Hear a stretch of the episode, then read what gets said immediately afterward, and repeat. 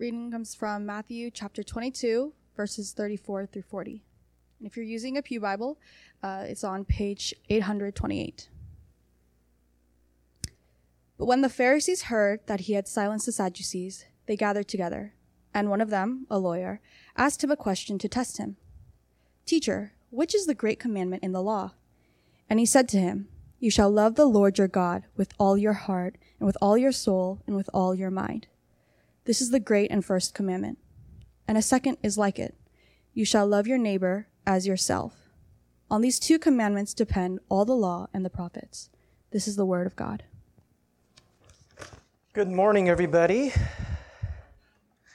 Good to be here. I don't know about you, but I've really enjoyed this past sermon series. Like, give the Lord an offering of praise if you've enjoyed it. You know, if you're just joining us, welcome. I'm Young. I'm one of the pastors here. This summer, just to kind of catch you up, we've been doing a very interesting and I think very needed sermon series titled Hard Questions, Hard Questions. And during the series, we've been addressing some really serious questions that the world is asking the church. The world is asking Christians around the world and Christianity in general. Questions like, how can a good God allow evil? Questions like, does science disprove God and the Bible? The last time I preached a few weeks ago, I was given the topic of, why is there hypocrisy in the church? And so that was a really easy message, right? Today I get a much easier topic. Can Christians love homosexual people? Of course, I'm kidding, because it is a serious topic, and I'm just trying to lighten the mood a little bit here. But I think you'll be pleasantly surprised that today's message will actually be uplifting, and you'll come away feeling better equipped to understand and to engage and to have conversations.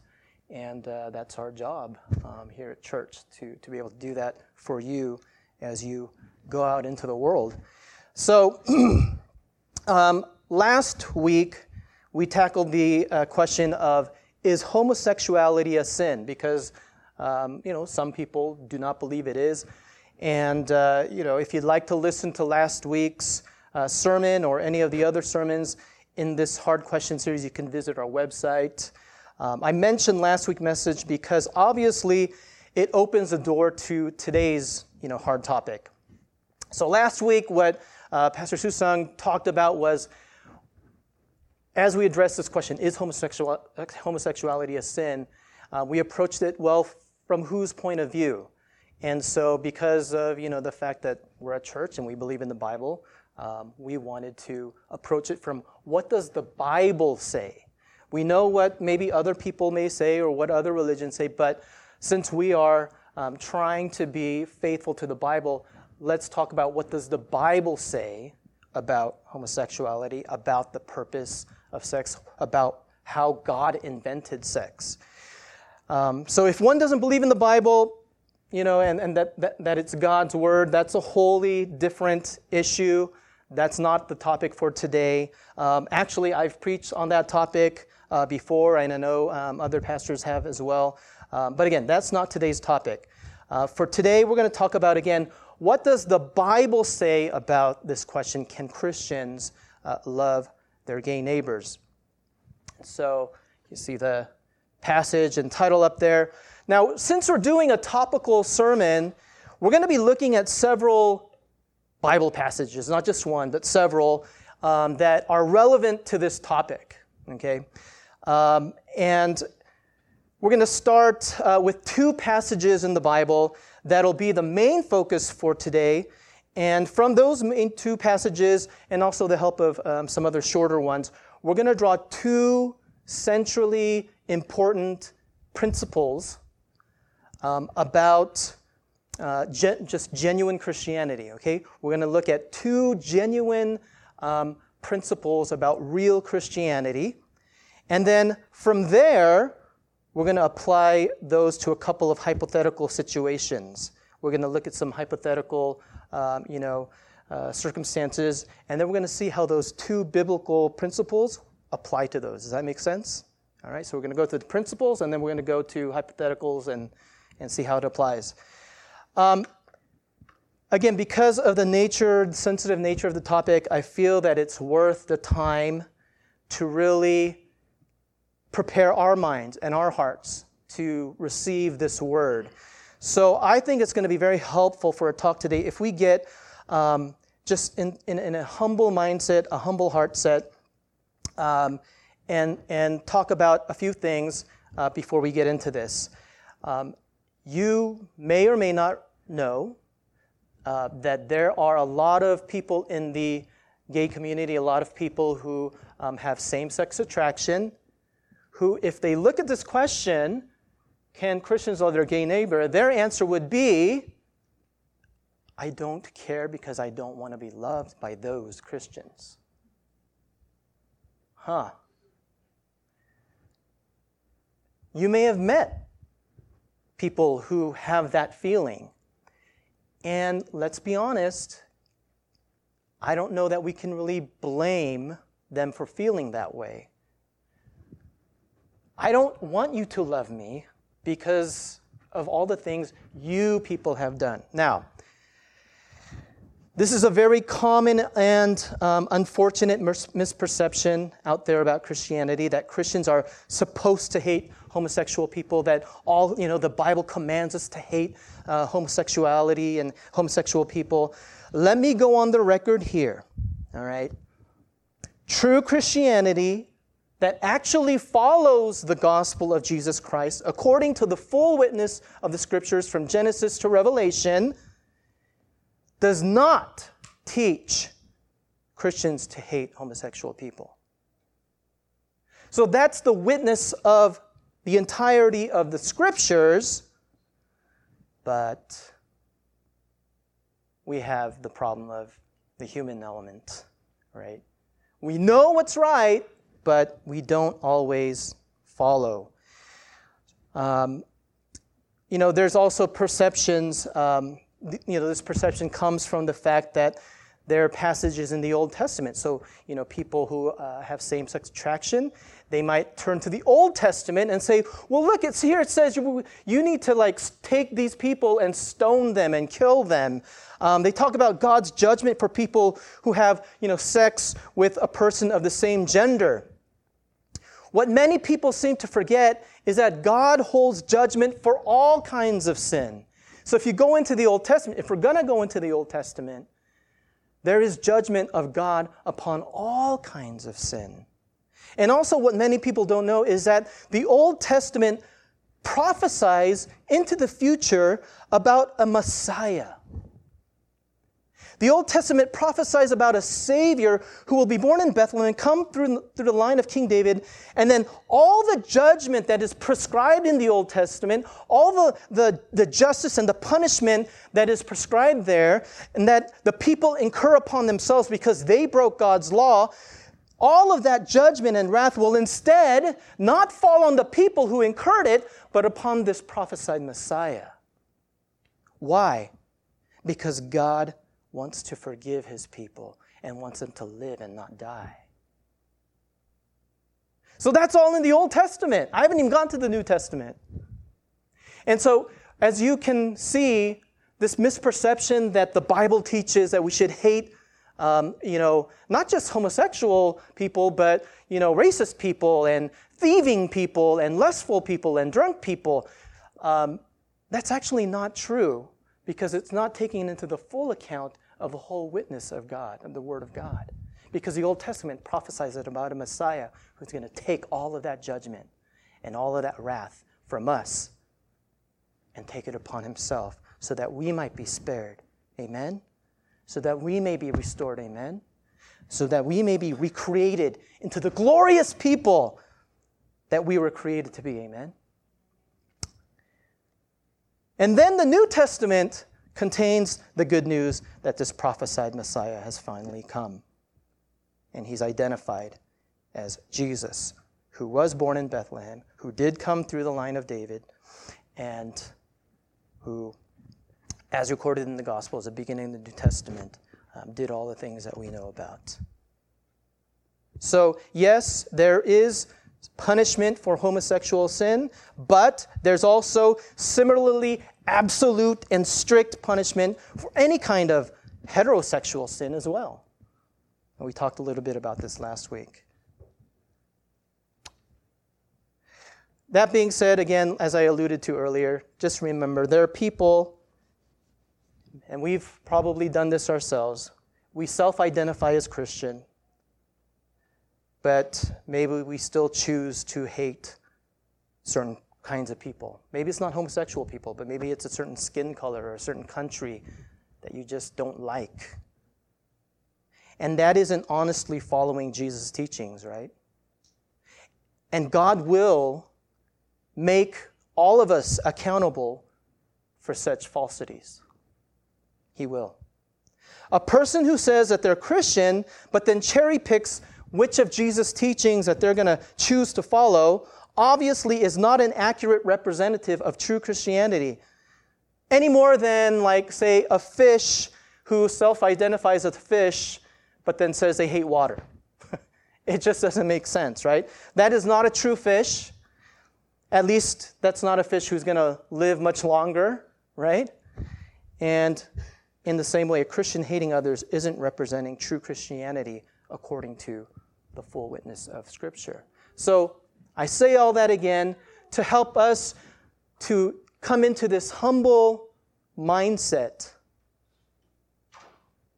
as we address this question, how do we love, can we and how do we love our gay neighbor? In Romans 3:23, we are reminded that all have sinned and fall short of the glory of God. All have sinned. And so, you know, today's question could easily, just as easily be, can Christians love their adulterous neighbor? Can Christians love their lustful neighbor? Can Christians love their racist neighbor? Basically, if you really think about it, the real question is, and always has been, can Christians love any neighbor? Right? Can Christians love? That's the question. That's a question that the world really is asking the church, and you, me, the church, we need to answer. We need to respond. Can Christians love any neighbor? Because if you and I decide that we're only going to love our neighbor based on whether they sinned or not, well, then nobody's going to be loved, right? Think about that. If you base your decision to love people, whether they've sinned or not, nobody's going to be loving anyone. But that kind of makes sense because if you look at the nightly news, the local news, right, the national news, the international news, hey, that explains a lot, doesn't it? Nobody's loving anyone. And it's all because of some kind of perceived sin that the other person has, the other party, the other religion. So, to see what the Bible says about these questions and today's main question, let's open up our Bibles, if you haven't already, to Matthew 22, 34 to 40. If you prefer to have it in your hands, we also have it here.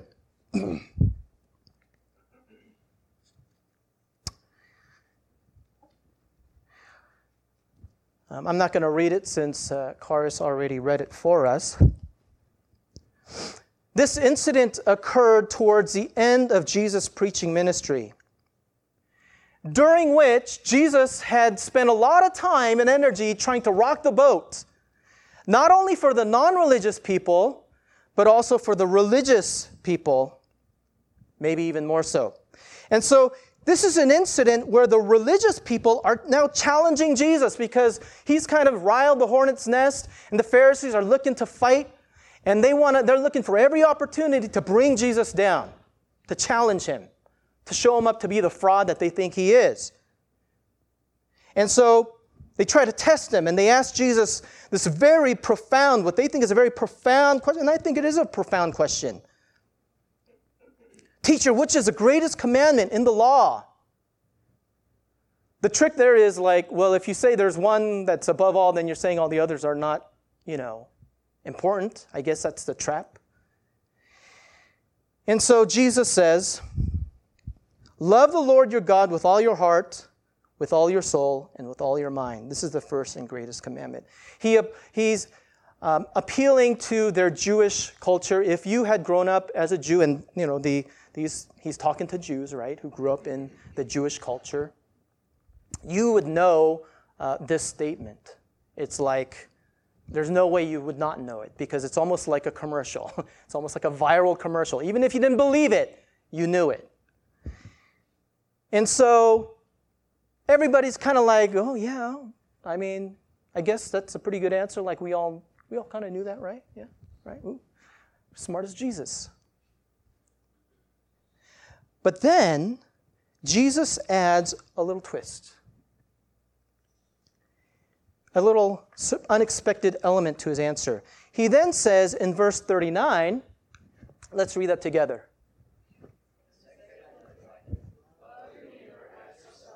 Right. Just 39.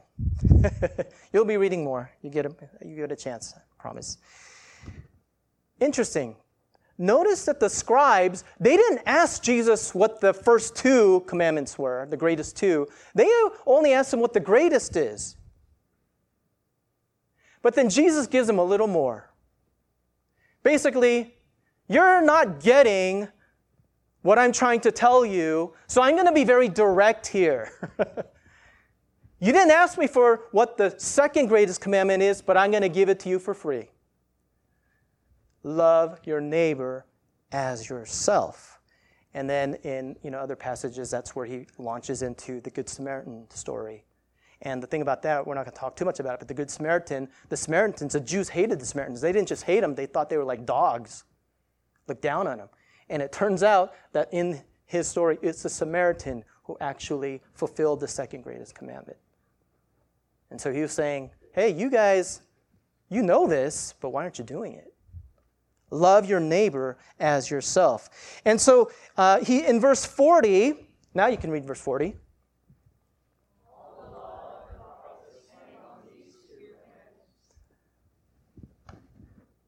They asked him what the greatest one commandment is. He gives them a totally unexpected answer. He says, all the law hangs on these two commandments. You cannot have love for God but not love for your neighbor. The converse is true. If you don't have love for your neighbor, you really don't have love for God with all your heart, all your soul, all your mind. There's no way around this. This is what Jesus is saying. He's tying them together. That's why he says, verse 40, all of the law and the prophets hang on these two. Not the one, these two. He puts them together. No one else had done that before. But it makes sense, doesn't it? If you were to love the author of life with all of your heart, all of your mind, all of your soul, then how can I turn around connected to the God who loves all and created all and then hate his other creation? It just doesn't make sense. You can't do that. Love your neighbor as yourself. God wants you to love your neighbor as if your neighbor was you. Amen? I don't know if you've ever thought about it this way or heard it this way, but I had this kind of funny thought. Imagine this. You go outside in the morning to get in your car to go to work, and then you look across the other driveway and see your neighbor getting a hit to his car as well. And guess what? Your neighbor is you. Your neighbor is you. You're like, whoa. And you're kind of envious because he's getting into like a BMW or something. You're getting into just like a Toyota Tercel, whatever, right? Wow, that's me. Your neighbor is you. And let me put it this way. This is a imaginary exercise, so we can do this. It's not just a clone of you. It is literally you. Okay? How would you want you to treat you? That's an easy question, right? We all want to be treated nicely. We all want to be treated with respect. We all want to be treated gently, not harshly, not attacking, not condescending, right? Who wants to be treated like that? Nobody. And so when we make a mistake and when we sin, when God loves us and forgives us and is patient with us and gentle with us, amen? He's saying, now go and love you the same way that you would want to be loved by God. So now our church is going to go out and you're going to imagine everybody you see is you. And you're going to treat them as if that's me. Because really, it is. Because we all came from the same God. It's your brother, it's your sister. Love your neighbor as yourself. Think about that. Think about the next time you have a conflict. Think about that the next time that person doesn't love you as a neighbor, as themselves. What is your response going to be? That's the hard part, right? What is your response going to be? We have the help of the Holy Spirit to be able to respond, not as the world would respond, but to respond as Jesus responded to us. And in that moment that we choose to love like Jesus loved you, and to love our neighbor who offended us and trespassed against us, as the Lord's Prayer says, treat that person as if I'm literally you. How would you want to be treated in your trespass? Gently, with mercy, but also with truth, right? So, this is what I'm trying to help you understand, this humility, this mutual understanding of where we're all coming from, that we all have sinned and all of us have fallen short of the glory of God. And so here's principle number one. I remember I talked about, I'm going to give you two principles. Here's the first one. I'm going to read the question. You guys read the principle. Can Christians love their gay neighbor?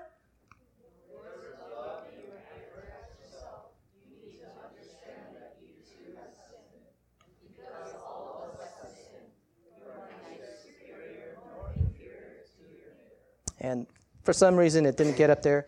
And God has shown his love to you and to everyone else. God has shown his love to you and to your neighbor.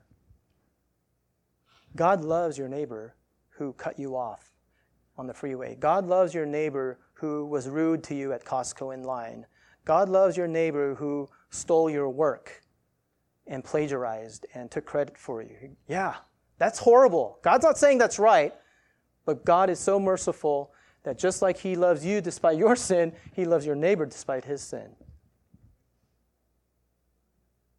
That doesn't sound like a hateful God to me, does it?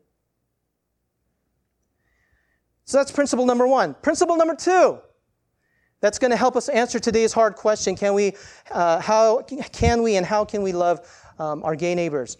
We go to another story of Jesus. In this incident, Jesus is teaching a crowd, as he's wont to do. And then the hypocritical Pharisees, again, I explained to you why they don't like him, because he keeps, telling the truth. And the hypocritical Pharisees interrupt him. So rude. And they bring before Jesus a woman who was caught in adultery. And they don't bring her to help her to hey, you need to go talk to Jesus. Maybe he can, help you or whatever. But they bring her, the Pharisees do, to trap Jesus. Because they want to see, and remember, they're doing this in front of the crowd. So they're trying to embarrass Jesus. They're trying to trap him because, side note here, notice that the Pharisees they only brought the woman who was caught in adultery. Where's the other person? Right? But that's who the Pharisees chose to bring, right, before Jesus and before the crowds. So the Pharisees I guess their plan is they want to see what Jesus... If he lets the woman go in front of everyone, then the Pharisees can charge him with breaking God's law. Because at that time, God's law... Because remember, I talked about the Messiah, but people didn't really know yet that he was a Messiah, so they still were under the old law, the old covenant, the old understanding. So they thought, we got to stone this woman, right? We got to kill her. And so, because that's God's law... Jesus is going to break that law by saying, no, it's okay, let her go. But if he says that they should do what the law says to do, then they can call Jesus a hypocrite. Why? Because Jesus has been preaching repentance and forgiveness. So how can Jesus, preaching this forgiveness and repentance and forgiveness, how can then he, condone the capital punishment for this woman? So they're trying to trap him. So let's go there. Well, that font's pretty small. Sorry about that. But you have your Bibles too. You can go to John chapter 8, verses 2 to 11 for those who are visually challenged like me. Early in the morning, Jesus, he came again to the temple. All the peoples came to him and he sat down and taught them. The scribes and the Pharisees brought a woman who had been caught in adultery, and placing her in the midst, they said to him, Teacher, to Jesus, this woman has been caught in the act of adultery. Now, in the law, Moses commands us to stone such women. So what do you say? Dun, dun, dun. Right? They said to test him, that they might have some charge to bring against him. Jesus bent down, wrote with his finger on the ground. We could have a whole other sermon talking about, speculating. We don't know exactly what he wrote, but that's not the topic for today. Verse 7, so don't get distracted by that, okay? As they continued to ask him, so he's writing something, and they're like, Jesus, you going to answer? He stood up and said to them, Let him who is without sin among you be the first to throw a stone at her. And then once more he bent down and started writing on the ground. When the crowd heard this, the scribes and the Pharisees included, they went away one by one, beginning with the older ones. And Jesus was left alone with the woman standing before him. So all of a sudden, they're all gone. Woman, where are they? Has no one condemned you? In other words, has no one cast the first stone? She said, No one, Lord. And Jesus says, Neither do I condemn you. Go, and from now on, sin no more. Principle number 2. What can we learn from Jesus in this incident about how to love our neighbors in sin? Go ahead and read principle number 2.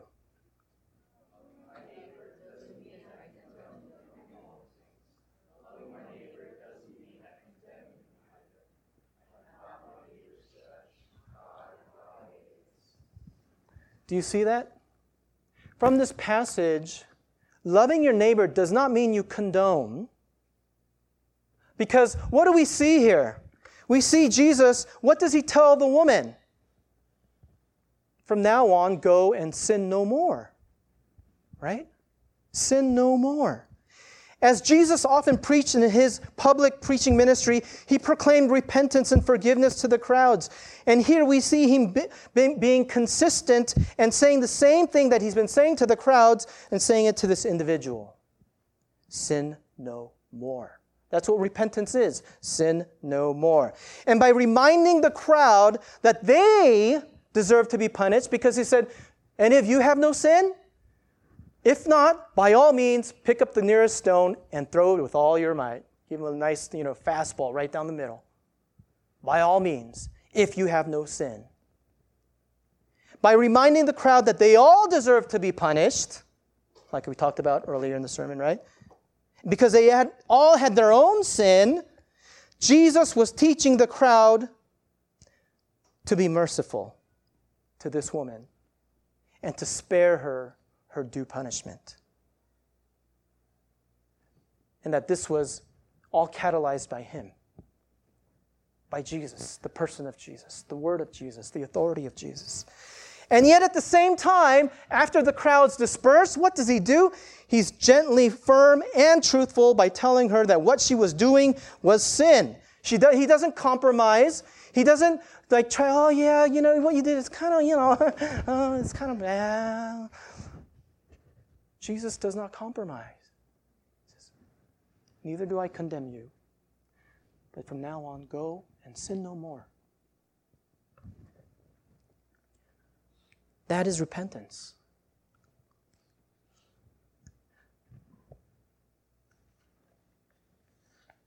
I think there may be a little confusion. I think it's worth clearing up that if you love your gay neighbor, that does not mean you are saying that you agree with homosexual activity.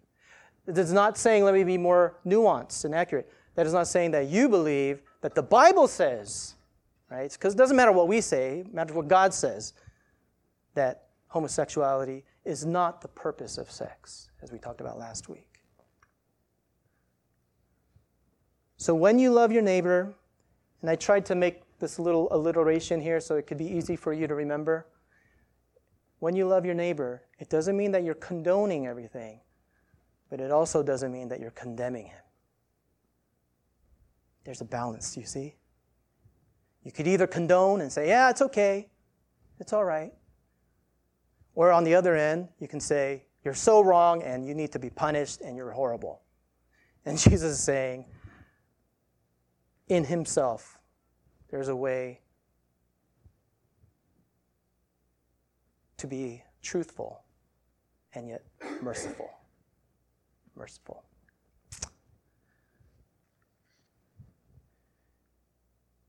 I think for us, we need to remember that if you are a believer, and if you're not a believer here, I'm so glad you're here.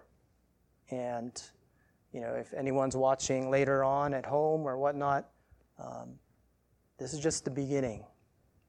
Just the beginning of talking and figuring out and understanding. And we've been saying this kind of theme repeatedly throughout this hard question series. But if you are a believer, consider yourself blessed that you were able to be taught somewhere along the line about what God's word teaches, about what is wrong and what is right. But that doesn't mean that you have the permission to hate people who disagree with your views. I think, especially in some cultures, disagree and hate go together. We need to stop that. I don't care what culture we come from. Now we are in the new culture of Jesus, amen? And Jesus shows that you can separate those two. You can disagree and you can love. You don't have to disagree, and if I disagree with you, I hate you. That's like some other weird gospel of the world. If we truly follow Jesus as his disciples, we can separate those two. And we can disagree, but still love. We don't have to condone, but we don't have to condemn. That's not our job. God is the judge. He's the final judge. Okay? So, I'm going to give you one little bit from Romans 3. Ooh, I'm doing pretty good on time. And then we're going to go to some hypotheticals, okay, kind of like fun little, I guess, mental hypothetical exercises. But before we get into that, I just want to remind us, you know, I started with Romans 3:23. All have sinned. All of us have sinned. Can you say that? For all have sinned and fall short of the glory of God. Congratulations, you just memorized Romans 3:23, one of the most important verses of all time. Okay, for all have sinned and fall short of the glory of God. Oh, that's such a bummer, right? Oh, thanks, Young, you know. But this is why God is so awesome. That's verse 23. Look at verse 24. And are justified by his grace. You are a sinner, and you fall short of the glory of God. but in God's eyes, you stand justified. How? By the grace, by the love, by the mercy, by the patience of God, by the sacrifice of the Lamb of God, Jesus, for you. Verse 24, you're justified by His grace as a gift through the redemption that is in Christ Jesus. It's a gift. You have no reason to be proud that you got a gift. A gift is a gift. The person who should be proud is the giver, not the receiver. Right? Can I get an amen? The gift through the redemption, the restoration, the reconciliation, the payment that is in Christ Jesus, whom God put forward as a propitiation. That's a fancy word, old word. Basically, it means like a payment, appeasement, a conciliation by His blood. Very costly. And how do you receive this propitiation? How do you receive this justification in God's eyes? How do you receive this gift, guys? Don't look at me, look at the Word. To be received by faith. Can you say that? To be received by faith. That's verse 25. This was to show God's righteousness.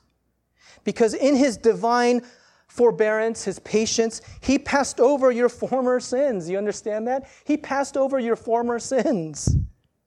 And it was to show His righteousness at the present time so that He might be just and the justifier of the ones who have faith in Jesus. Praise the Lord.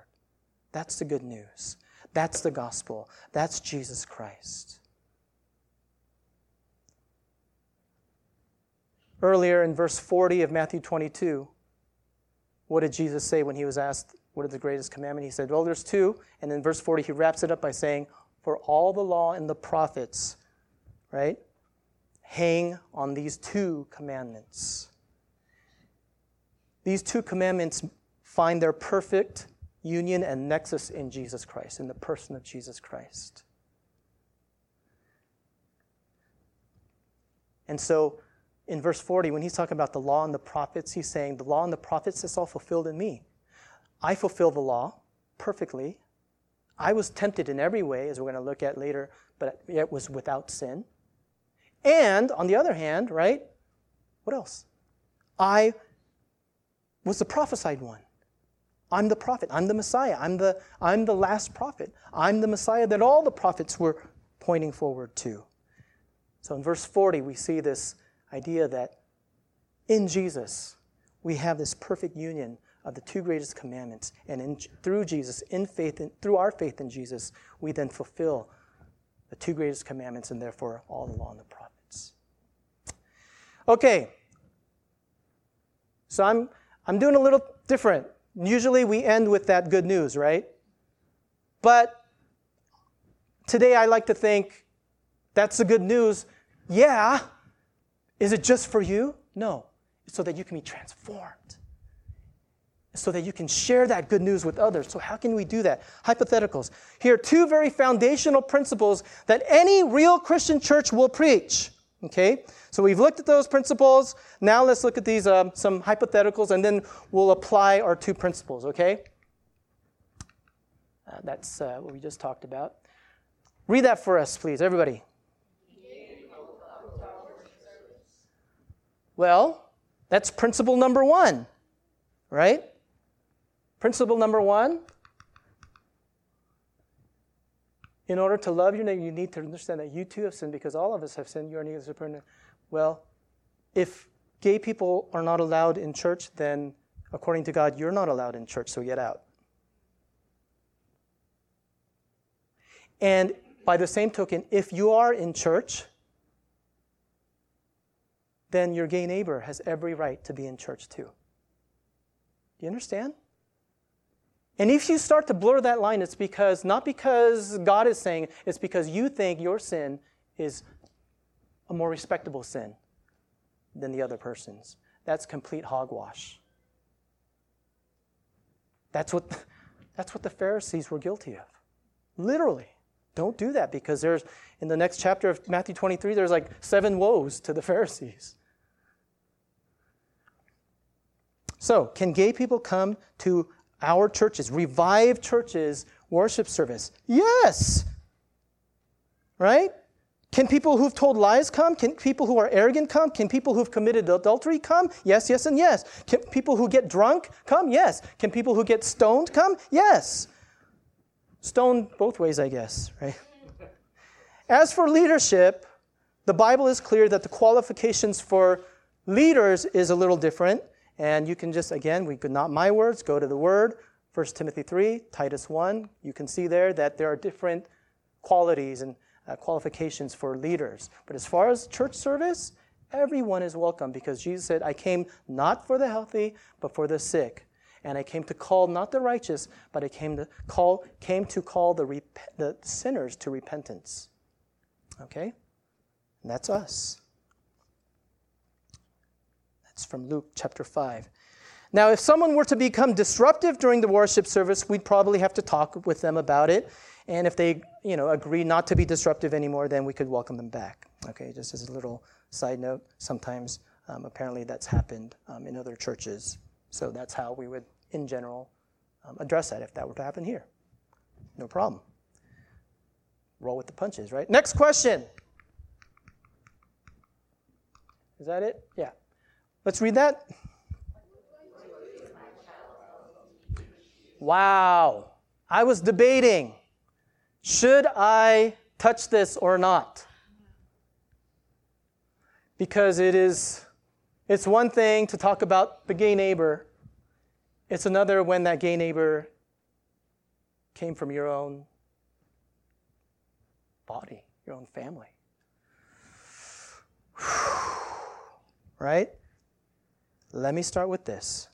What do I do if my child tells me that he or she is gay? Let me tell you this as a pastor. Be intentional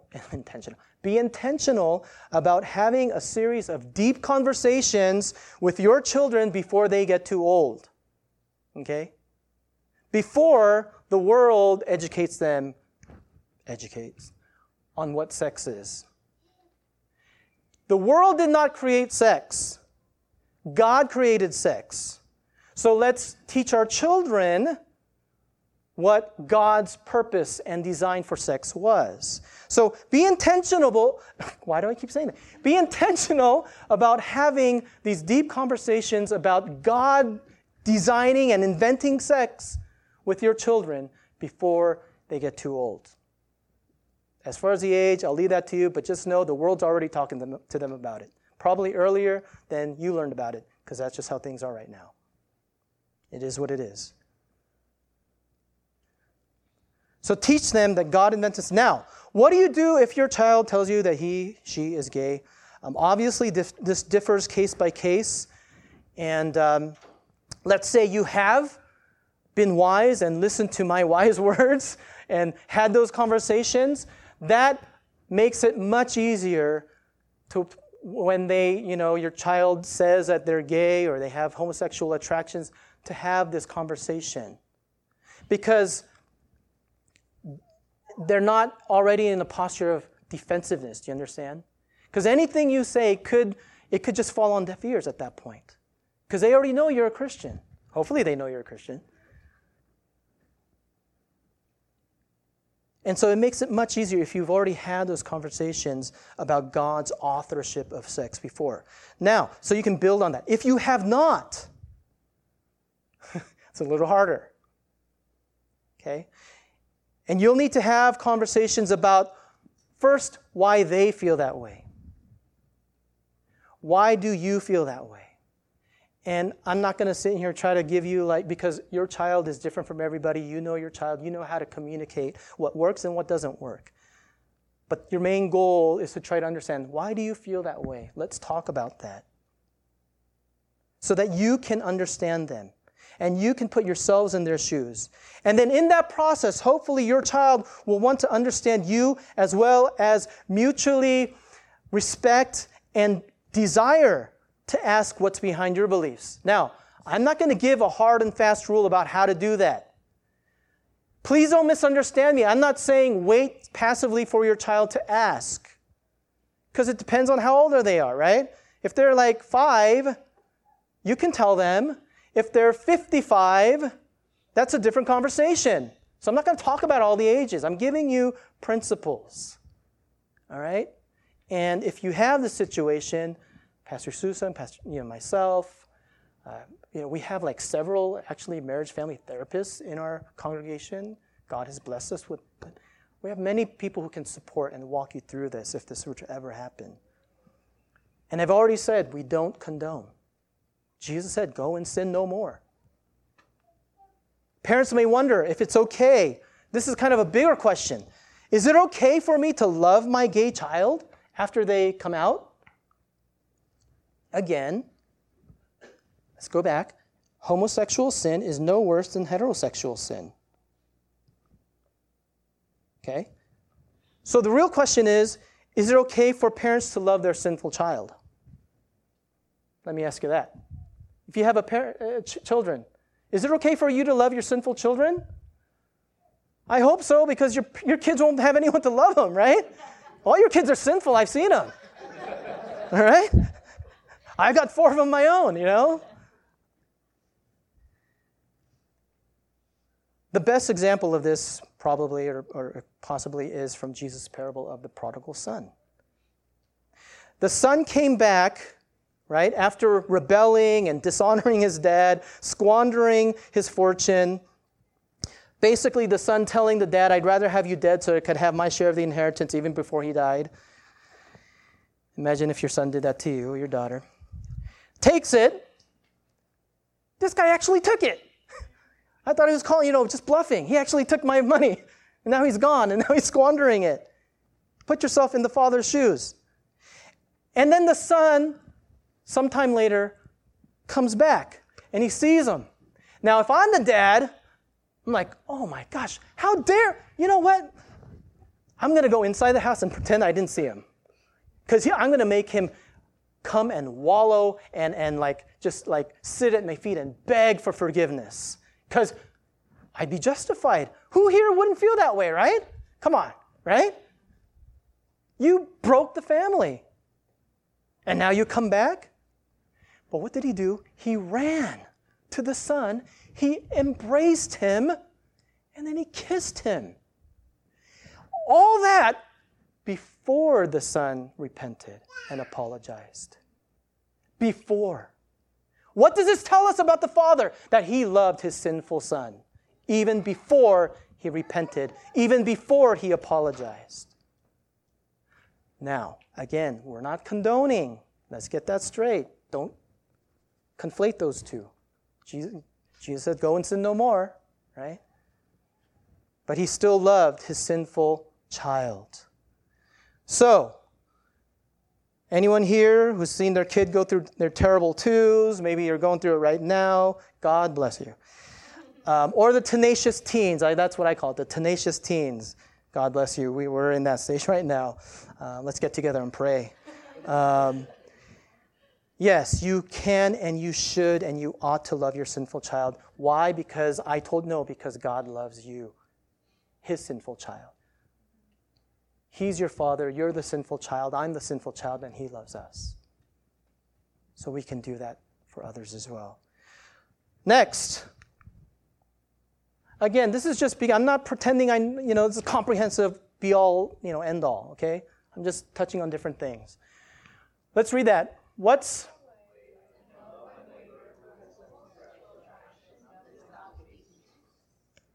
This goes to principle number 2 of loving is neither condoning nor condemning, right? Loving is mercy. Loving is standing together. Loving is appealing to God. A genuine Christian who wants to be loving and faithful to their relationship with God doesn't want to compromise God's word, but at the same time, they know that the same God who is also teaching them, it's not their job to condemn. And so how do we love our neighbors who have a homosexual attraction but do not believe in Jesus? That may be like the vast majority, right, of these different subsets that we're talking about today. One way to illustrate this principle is to share just about my own friends, and I'll try to make this quick, but I hope you really get it. In college, I had I lived in the dorms, and you know the dorms are a great place to meet people, right? And I have a friend who, you know, they had some friends who came from their high school to UCLA, and so I got to meet some of his friends. And this one person, we just hit it off. I'll just call her Dorothy. That's not her real name, but we'll just call her Dorothy.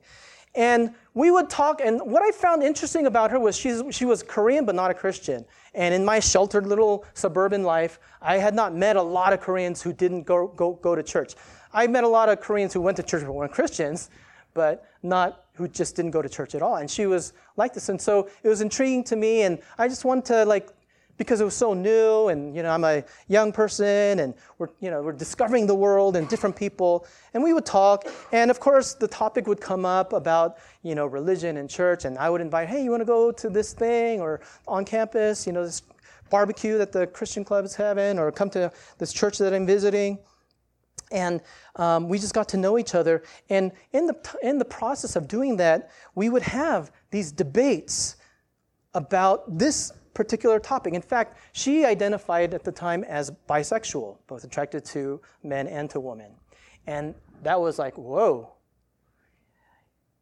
By God's grace, for some reason, maybe because I got to know her before, I didn't have any kind of like ill. It was more like, oh, I didn't thanks for sharing that with me. That I feel very like privileged that you would share that very personal information with me, because this is 20 years ago, not now when it's like, it's advanced as far as being able to come out and not be, you know, persecuted. So this is 20 years ago. And so she'd share her worldview, I'd share my worldview, and I'd bring up biological evidence, you know, from the world of biology and science to support my points that, you know, about what the Bible says, and then she would bring up her evidence from science, and we would have questions, we'd ask questions of each other. We had a lot of conversations, and never at any point did it turn into like a shouting match. It was always an exchange of ideas, really like trying to understand and being honest with like the strengths and the weaknesses of both arguments. And so we trusted each other, and I never made any kind of statement about her intrinsic value as a person. Do you understand that? And neither did she. She never made like an attack about me because I held these views, and vice versa. And I think that was so key. And so we trusted each other. We do kind things for each other. We weren't like, you know, don't get me wrong, we weren't like boyfriend, girlfriend, but we were just good friends. We respected each other. She actually became one of my closest and dearest friends in college. So how do you love a person who has homosexual attractions? Basically, just love them like you'd love anyone else. Why is it any different? Have them over. Have coffee with them. Talk. Go to a movie. Go to the beach. Bring them to church. Invite them to your birthday party. If you're not very good at loving people in general, that's a different topic, but listen to what Jesus commanded, love them as you love yourself. So even if you're not good at loving others, you're probably better loving yourself than love that other person to that level. And that's a starting point. All right. Whew. Last one. You guys doing okay? You guys want? Okay, read this together. What's one?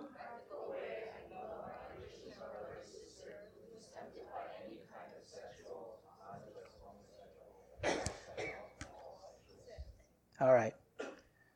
Because of the time, I'm just going to read, okay, what I wrote here. One practical way to love your neighbor who's a disciple of Christ and faces temptations in the sexual category, hetero, homo, or anything else, is for you to walk alongside your brother and sister and resist not just his temptations, but resist your temptations as well. Join him. Join her. You have temptations of your own. Join together and resist those temptations together. Okay? That's the short of it. It's not just you helping that person, but you are asking that person for his help for you. Because you need it. And the amazing thing is, as this happens, God will help that person as he helps you. And God will help you with your temptations as you help your neighbor with his. It's this great dynamic of love. And this is just one of the many synergistic effects that happen when people trust and dwell in a living relationship with the raised from the dead Jesus Christ. Amen?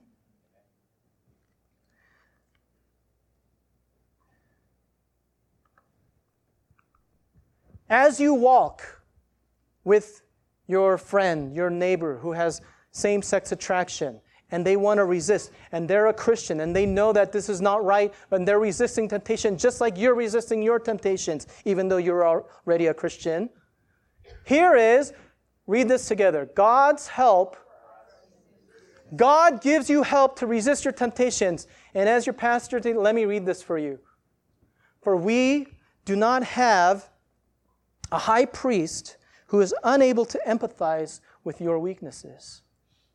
But rather, we have one who has been tempted in every way, just as you are, yet he did not sin. That's who Jesus is. And here's the comfort.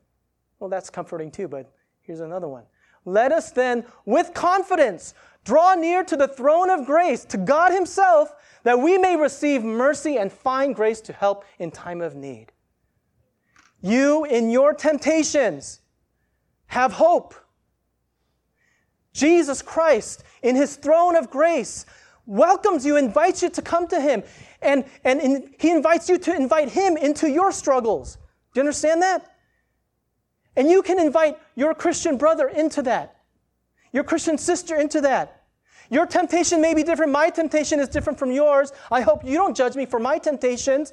It's not being tempted that's sin. It's what you do with the temptation. Because Jesus himself was tempted, but he was without sin. Do you see there? There's a differentiation between temptation and sin. It's what you do with the temptation. So even if you have homosexual attraction, I want to say that's just a temptation.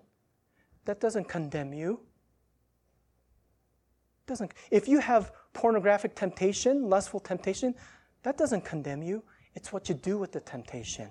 And Jesus is inviting you, come to the throne of grace, and I'll give you help, and I'll give you grace, and I'll give you mercy. And come together, and you will find help in your time of need. That's how we can love our gay neighbors, and anyone else for that matter, as ourselves, as God loved you. God bless you. Amen. Let's pray.